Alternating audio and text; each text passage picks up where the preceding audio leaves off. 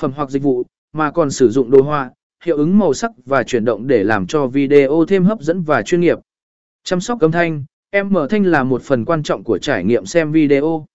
Đảm bảo rằng âm thanh trong video của bạn rõ ràng và chất lượng. Sử dụng nhạc nền phù hợp nếu cần. Tìm hiểu về đối thủ và xu hướng, nghiên cứu cẩn thận về cách đối thủ của bạn tạo nội dung và những xu hướng nổi bật trong lĩnh vực của bạn.